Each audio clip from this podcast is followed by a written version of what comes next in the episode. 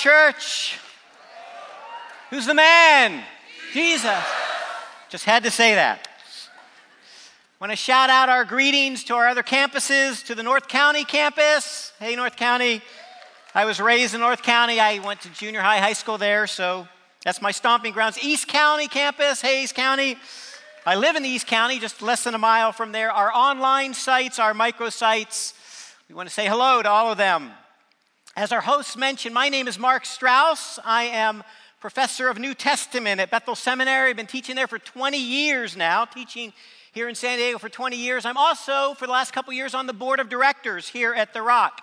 There's been some questions about the direction of The Rock. Is The Rock changing directions? And I'm here in part this morning to affirm our mission and our vision that it hasn't changed at all because Miles has always been about the gospel of Jesus Christ, proclaiming the gospel of Jesus Christ. Amen? Right? Affirming Jesus, making him known, making him known throughout the world. And that will never change. We're going to be open to what the Holy Spirit is doing. Absolutely. Whatever the Holy Spirit, wherever He wants to take us, we will be totally open to that. But we're also going to be biblical, always be biblical. We're also going to be discerning, always discerning. John says to test the spirits to see that they're from God, and we will always be doing that. But we'll always keep our main focus on our main focus, which is loving God and loving others, which is the essence of the gospel message. Amen? So, how do we do that? We're going to talk about that this morning. One way we do that through the unity, through coming together in Christ. We've been kneeling in preparation to give ourselves to God. So, if you'll join me, if you can't get down, that's fine. If you join me, this is just saying that God is God and we are not. And we're giving Him this morning, this morning, we're giving Him this worship together. So, let's pray together. Father, we thank you for your love for us. We thank you for the gift of your Son, Jesus Christ. We thank you that you are sovereign Lord over all things and sovereign Lord of our lives. So we pray this morning that we would hear you speak to us and that we would respond in faith and in understanding. In Jesus' name we pray. Amen.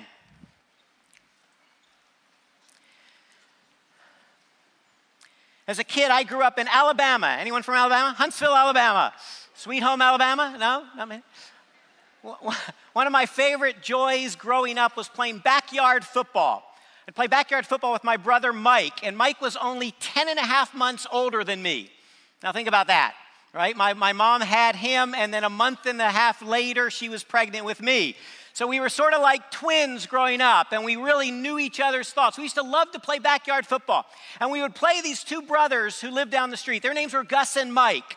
And all those years we'd play against them, we never lost. We always won. And what was amazing about that is individually, Gus and Mike were much better athletes than us. In fact, they were stars in high school. They were much better athletes. But when we played together, we always beat them. Why was that? Because of teamwork. We knew the other person. I just glanced over at him and nod my head, and he knew exactly what to do. And we would always win. Teamwork. It's when the whole is greater than the sum of the parts. And it's what every coach is looking for from Little League. We have any Little League coaches? All the way up to Major League. They're looking for this. When you bring together a group of individuals, average players perhaps, and together they come together and it can accomplish amazing things. You can bring together a group of superstars, prima donnas, and they'll fail. But then you can bring together another group that's just average and they will be amazing when they come together as a team. Remember that 1980, that uh, U.S. Olympic team in the Olympics that beat the Russians? Individually, these players were nothing compared to that, that Russian team, but they won. They won because they came together and gelled as a team. It's the same in the church. Individually, we are just average, right? Each of us is given spiritual gifts. But when we come together, we can be the most potent, most powerful force in the world. That's what Jesus said. Remember, Jesus says, The gates of hell, I will build my church, and the gates of hell will not stand against it. Nothing can stop the church. There's a New Testament name for teamwork. You know what that is? It's unity. And it's a major theme in the New Testament, especially in Paul's writings. Paul's this great theologian, and we always talk about his great theology, but if you read his, his writings, the key focus is almost always on love and unity. Those two key terms, love and unity. And he's always calling his churches to get together. Here's 1 Corinthians. Listen to this. 1 Corinthians chapter 1, verse 10. He says, I appeal to you, brothers and sisters, that all of you agree with one another in what you say and that there be no divisions among you, but that you be perfectly united in mind and thought. Here's a church in Corinth that is racked by divisions, and Paul says, Come together. You can do amazing things if you're unified. Here's another verse Ephesians chapter 4, verse 3. Paul says this Make every effort to keep the unity of the Spirit through the bond of peace. Make every effort to keep the unity of the Spirit. Paul knew that the one thing that could devastate and destroy his churches was disunity and dissension. And the one thing that could make them the most powerful force in the world was unity when they came together. There's probably no better passage in the New Testament on unity than Philippians chapter 2. If you have Bibles, turn with me to Philippians chapter 2. We're going to look at this great passage. It's not only a great passage on unity, it's a great passage on what we call the incarnation. Incarnacion. The incarnation is when God became a human being, the great mystery of God becoming a human being living among us. So it's a great passage. How many of you memorize scripture? Do you memorize scripture? You should memorize scripture. Philippians chapter 2. When I was a kid, my grandfather, who was a preacher, came to our house and he said, I will give you, you and your three brothers, I'll give you $5 to memorize Philippians 2, 1 through 11. Now, back in that day, $5 was a lot of money. And I have to admit, I learned that out of mercenary reasons, for mercenary reasons, because I was going to get paid. But it's a great passage. I'm so glad I learned it. Philippians chapter 2, a great passage on unity. Four points I want you to see this morning. It's in your outline, in your lesson plan. The first one is the basis for Christian unity. The basis for Christian unity. And that basis is who we are in Christ, what we share together in Christ. Look at verse 1, Philippians 2 1. I'm reading from the NIV. Therefore, if you have any encouragement from being united with Christ, if any comfort from his love, if any common sharing in the Spirit, if any tenderness and compassion, stop right there. Do you see what Paul is saying? He's saying, hey, what do you share in Christ? What, do you, what benefits do you get out of being a Christian? How many of you are believers today? How many of you believe in Jesus Christ? Do you ever get encouragement? Do you get any of these things? Do you ever get encouragement from others, from being united in Christ? Is there any comfort from that love? Is there any sharing in the Spirit? Paul says, What do you get from this, from being, being together in Christ, being saved, being part of the body of Christ, being part of the church? What are those benefits? I don't know if you've ever been in a really alien environment or a place where you experience culture shock. Anyone lived overseas? Experienced culture shock. My wife and I lived for four years in Scotland, in Aberdeen, Scotland. I did my doctoral work over there. When we first went to Scotland, uh, we experienced quite a lot of culture shock. Um, we arrived there and we didn't have any friends or any family, and winter was just setting in. My wife loves the hot, desert, dry climate. Climate. So I took her to Scotland, right?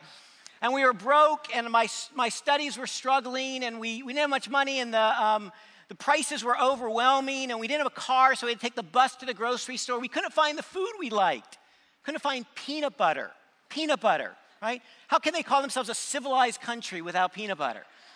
Or chips and salsa. What are we, barbarians? No chips and salsa. And we were really struggling. We were wondering whether we made the right decision. We were lonely, we were cold.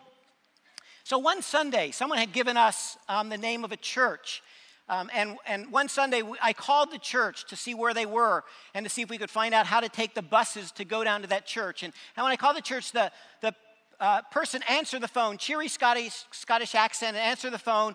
And I said, Can you tell us how to get down to your church? And his response was, Where are you? You stay there, I'll come pick you up. And he drove like 10 miles to come and pick us up and brought us back to that, that church. And from that moment on, that church just enveloped us in their love. We became part of that community, part of that family.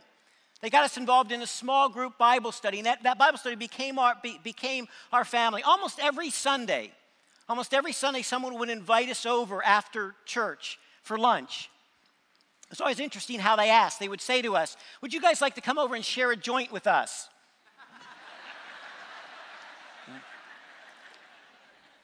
We thought these people are rather progressive, right? These Scots had, had no idea. A joint, we learned, was a roast, a roast. You've heard about the United Kingdom and the U.S., two nations divided by a common language, right?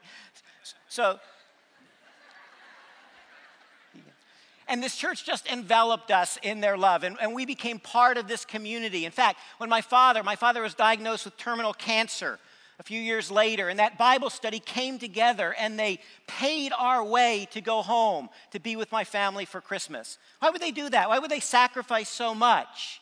Because we were family, right? That's what we share in Christ. It was like coming in from the storm. Ever been out in a real bad storm? Never in Southern, never in Southern California, right? Barely get rain, but you, maybe in the Northeast, a terrible storm. You get in and you get into a place that is warm and dry and comfortable and protected, and you've come in. Some of you have come in from the storm to Rock Church, right? Maybe it, the storm of alcohol abuse, or the storm of drug abuse, or the storm of broken or abusive relationships. And you've now found a place that is warm and caring and supportive. What does Paul says? He says, what do you have in Christ? What are the benefits you've received in Christ? Is there any encouragement from being united with Christ? If any com- is there any comfort in his love? Do you receive those things? Paul says, if you receive these things, then look at verse 2. Look at verse 2. Then make my joy complete by being like minded, having the same love, being one in spirit and one in mind. Here's our second main point. Our second main point after the basis of Christian unity is the meaning of Christian unity. The meaning of Christian unity united in love, spirit, and purpose. United in love, spirit, and purpose. Notice what Paul doesn't say. He doesn't say, Make my joy complete by agreeing on absolutely everything. Right? We're never going to agree on everything in the church. Take worship style. Some people like the traditional worship style, the hymns. Some people like more contemporary worship style. Or take child rearing. Some people are more permissive with their kids, some people are more strict. Or let's not even get into politics, right? We have all different views on politics. Paul doesn't say agree on everything. In a large church, that is never going to happen that we're going to agree on everything. In a church of any size, that's not going to happen. You know that verse in Scripture, right? Where two or three are gathered together in my name, someone's going to have a fight, right? No, that's not really what it says. So to be united to doesn't mean to agree on everything. What it means is what Paul says to be united in love, in spirit, and in purpose, in the fundamental things that we share in common, the most important things that we share in common. Let me ask you a question What makes a husband and wife team a great team? My wife Roxanne and I, I think, are a great team. And let me tell you what makes us a great team is we agree on absolutely everything. We agree on absolutely everything. For example, my wife likes to watch back to back NFL games on Sunday afternoon for six straight hours. That's one of her favorite things to do in the world. She loves to go to Home Depot and look at power tools. That's another favorite thing. And me, I love to shop. Okay, I'm lying. I'm lying. I hate to shop. I do all my shopping at Costco, right? Can you tell, right? One stop, one stop shopping there. My wife has no interest in power tools, though at times I know she's wanted to use one on me.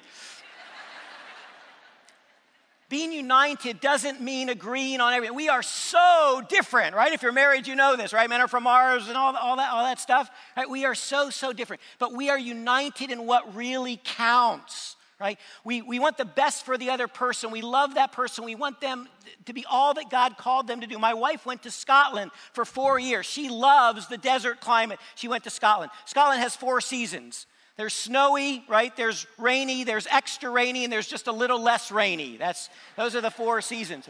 There's this great postcard that we got in Scotland that shows that, the four seasons. One is snowing, one the rain is coming like this, one the rain is coming like this, one the rain is, is, is, is coming like that. Those, those are the four seasons. And she put up with that to put me through.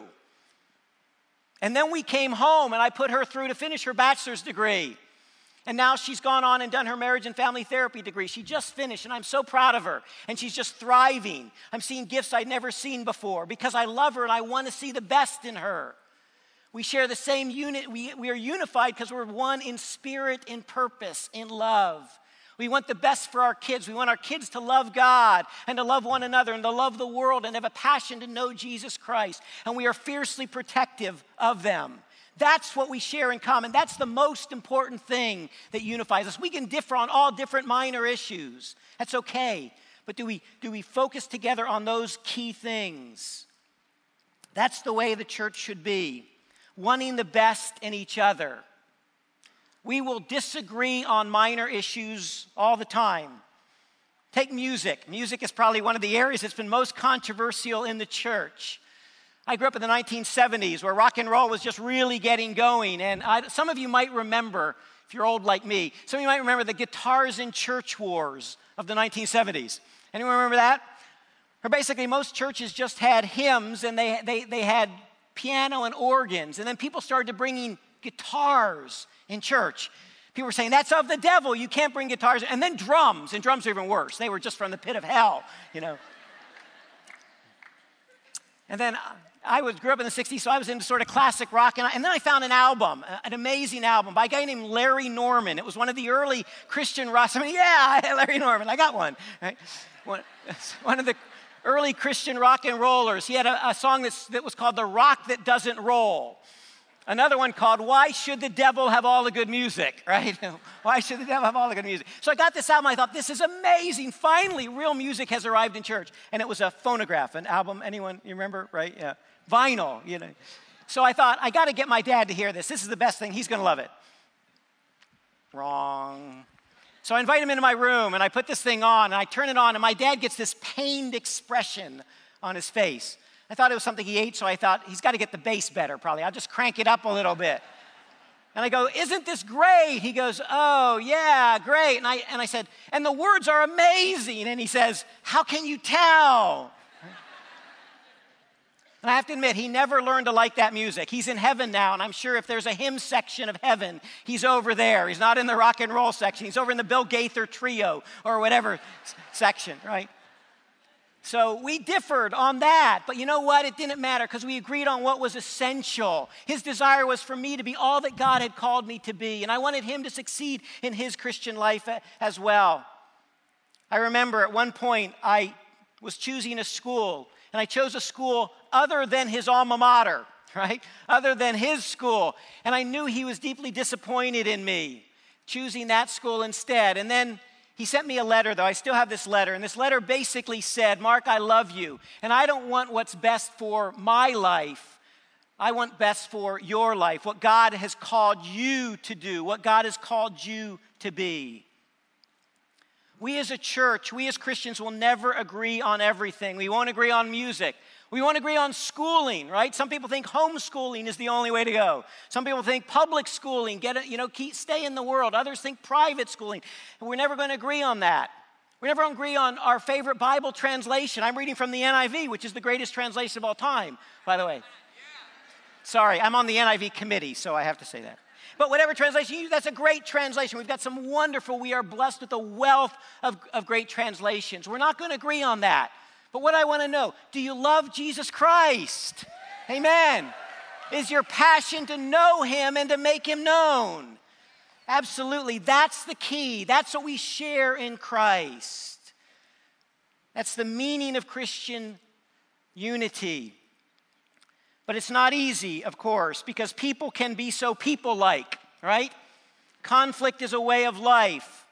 All of us have pride in our lives. How do you, how do you stay unified with someone, who's with someone who always puts you down, right? How do you stay unified with someone who gossips about you or who's betrayed you in some way?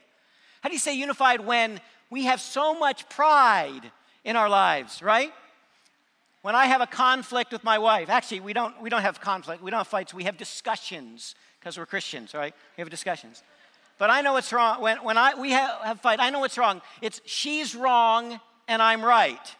As soon as she admits that, we're going to be reconciled together, right?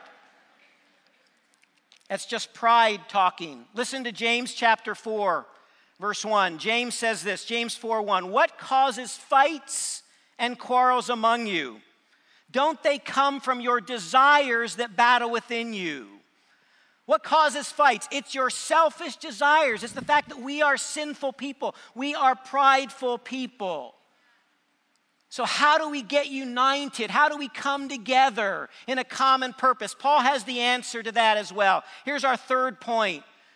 Look at your outline. Here's our third point the means to Christian unity. Looking out for others first. The means to Christian unity. Look at verse 3. Philippians chapter 2, verse 3 Do nothing out of selfish ambition or vain conceit. Do nothing. You know what the Greek word for nothing means? It means nothing. That's why they translate that way. Absolutely nothing. Do nothing out of selfish ambition or vain conceit. Rather, in humility, value others above yourselves, not looking to your own interests, but each of you to the interests of others. Paul says, here's the key to Christian unity get your focus off yourself and on to others. Learn what it means to build them up. We live in a society that is so self absorbed and I have to admit, I'm a very selfish person when, when it comes right down to it. Let me give you a scenario. Let's say I'm at work. This is purely hypothetical. This kind of thing never really happens in our house because we're Christians, so. But suppose I'm at work and I'm having a pretty bad day, things aren't going that well, and my wife calls me and she says, I, I, can hear it in her voice. There's a little tension at home. There's some fires brewing at home. It hasn't been a good day for her either. And she says, I'm not making dinner tonight. You might want to pick something up on the way home. Now, what's my initial response? What do you mean you're not making dinner? We're in agreement. Tonight you make dinner, tomorrow I make dinner. Tomorrow's in and out, by the way. So that's how I, I make, make dinner. So I could simply ask her a simple, objective question. So, what have you been doing all day?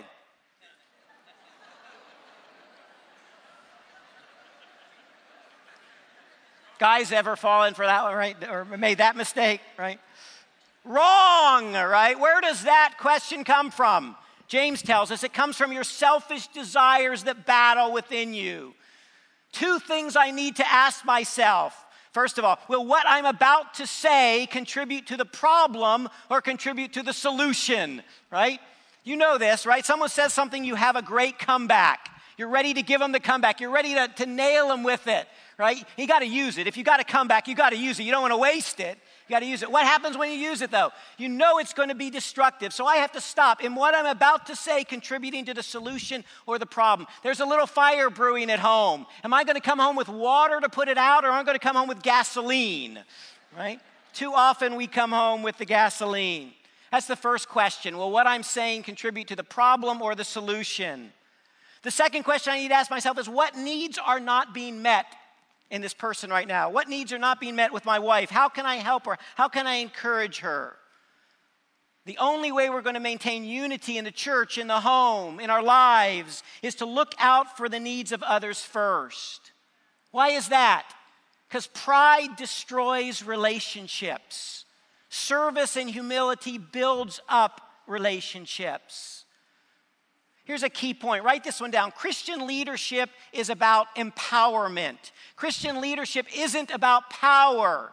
It's not about authority. It's not about control. Christian leadership is, is about empowerment, enabling others to be all that God has called them to be. I love the story of the pastor who was pastoring this little country church, and he always thought he was a, a better preacher than the church, this little tiny church. He deserved a larger church. So finally, he got called down the road to another city, to this larger church. So he was very delighted that, you know, finally his gifts would be used in a, in a more active way. And so he announced on Sunday morning that he was leaving this church for another call. He's then at the door greeting people as they go out. And this little old lady comes up to him and she says, I'm so sorry you're leaving, Pastor. Things will never be the same. He wanted to be humble and he, so, he said, Don't worry, dear. I'm, I'm sure God is going to bring someone even better than me. And she responded, Well, that's what they all say, but they just keep getting worse and worse. I love that story because it reminds us you know what? It's not about us. It's not about us. It's about God. Christian leadership is not about us, it's about empowerment. It's about enabling others to be all that God has called them to be. I got a good dose of humility a while back. My son, my son asked me, he said, Dad, why do they call you Dr. Strauss? Dr. Strauss, right? You don't, you know, and what he's thinking is doctors help you, right? Medical doctors help you. They should call mom Dr. Strauss because she's the one, when we get hurt, she's the one that, that helps, helps. And so I tried to explain to her, I, I don't have a MD, a medical degree. I have a PhD, which means I'm a specialist in a particular field. That specialty happens to be New Testament and Greek. And he's looking at me as I'm describing this and he's going, he has no idea what I'm talking about. And so, so we just we just leave it. Uh, about a week later, we're watching a TV show, and on this TV show, someone says someone calls someone else a quack, a quack. And my son turns to me and he says, "Dad, what's a quack?" And I said, Oh, that's someone who pretends to be a doctor but really isn't. His eyes lit up and he goes, Oh, like you. I get it.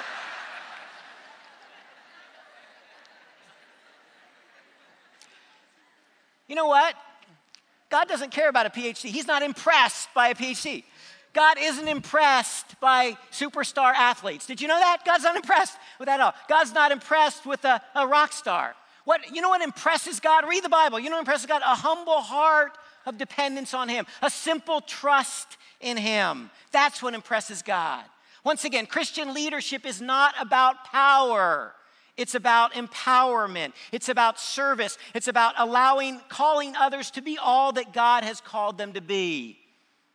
And that's what we're all about at The Rock, right? That's why our theme is save, equip, and send.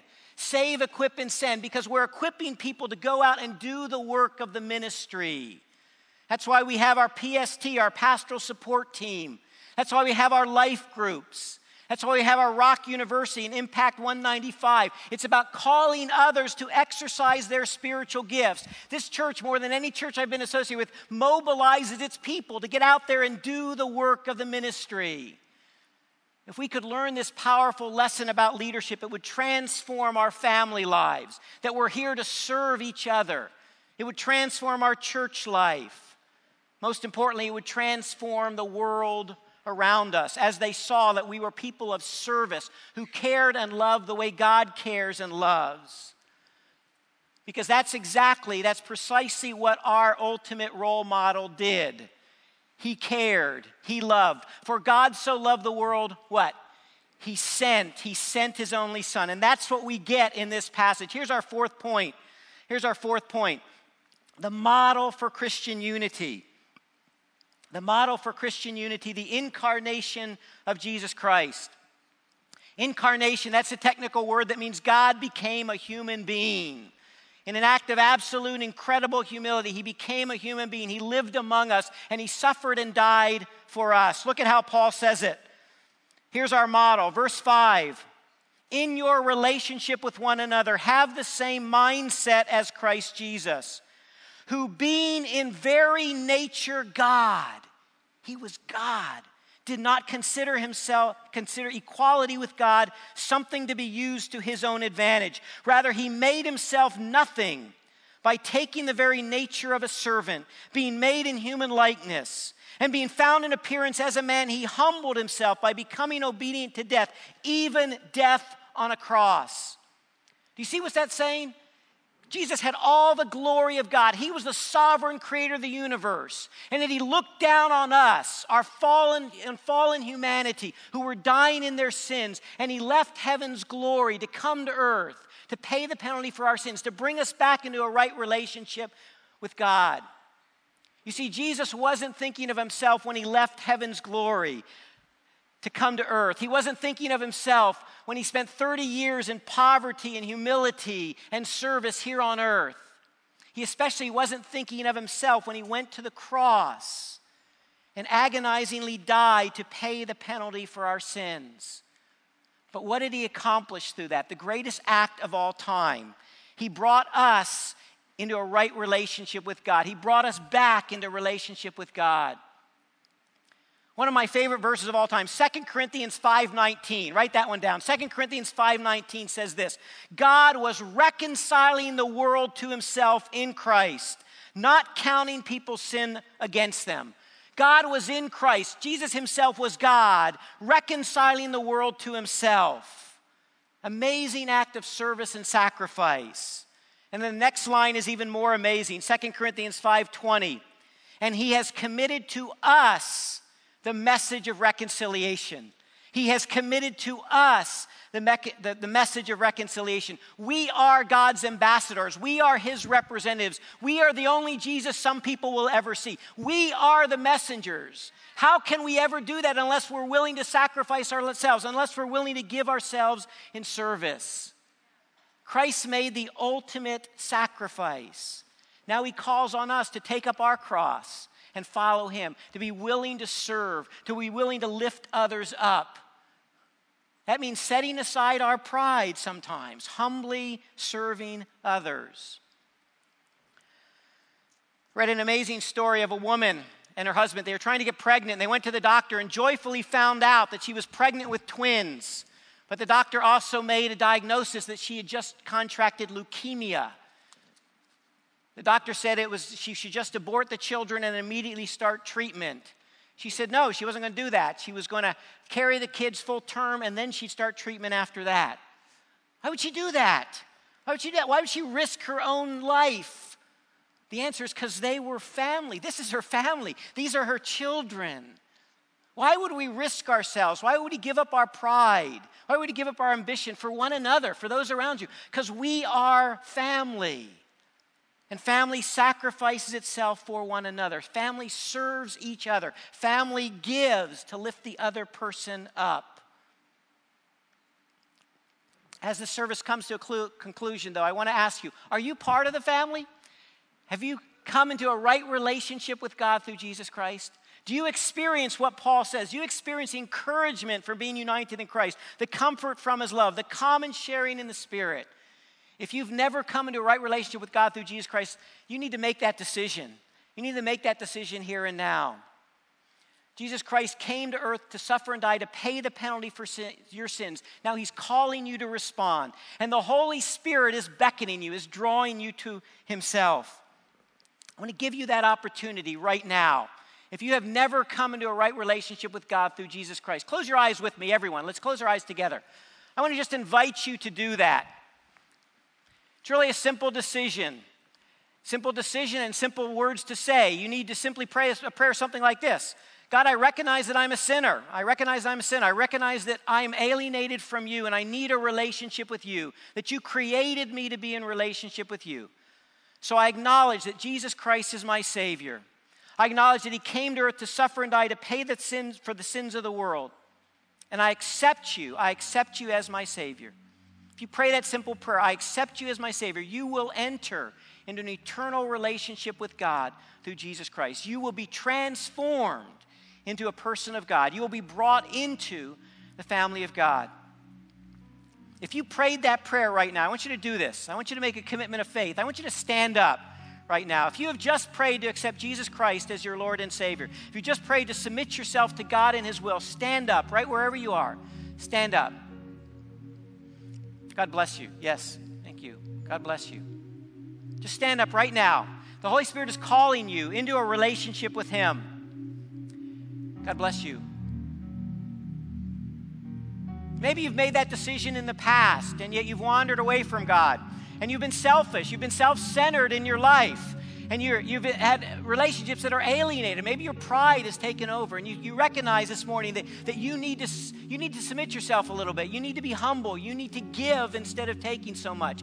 Make that decision to come back, like the prodigal son, to come back to God. If you want to make this, stand up as well. If you want to make that decision, stand up as well. To commit yourself, to, to renew that relationship with God that has fallen away, that has been in some way broken.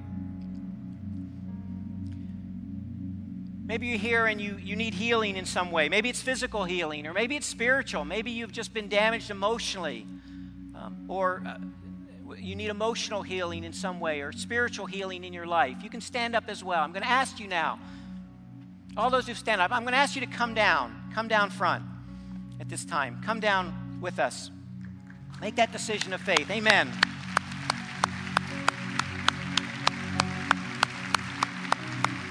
If you're in the balcony, if you're in the balcony, you can go right back out the back and come down.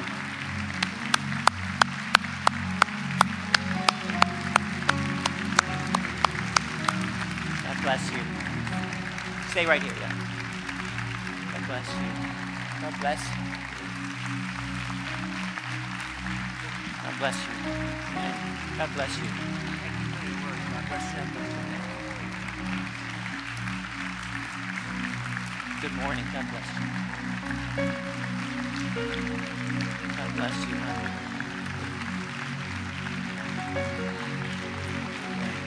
God bless you. God bless you.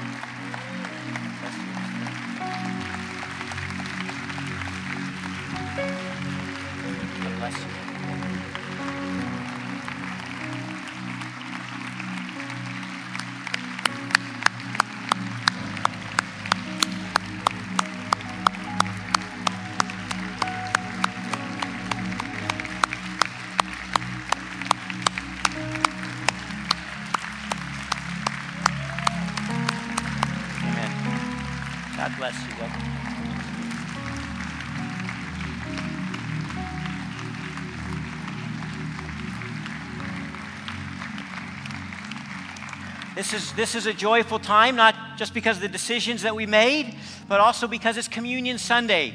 Communion is a time of worship. It's the, it's the highest calling for Christians in terms of Christian worship. And so we're going to take that together and we're going to have you take it with us here down in front.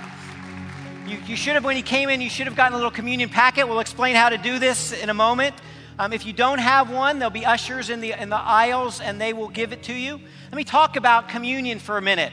Jesus, on the night he was betrayed, um, that Passover evening, he took he, he, celebrated a passover with his disciples but he created a new passover where the, the lamb that was slain at the passover to bring deliverance from egypt became jesus christ himself where he was going to give himself wholly as a sacrifice for sins and so he instituted the lord's supper as a means of worship as a way to remember what he accomplished in the past and the point forward to his second coming. And so the bread and the cup represent his body and his blood that was given for, for us. So in your little packet here, if you pull off the very top, the, the clear top, you'll get the wafer. The wafer will come out. That bread represents Christ's body. Everyone have one here?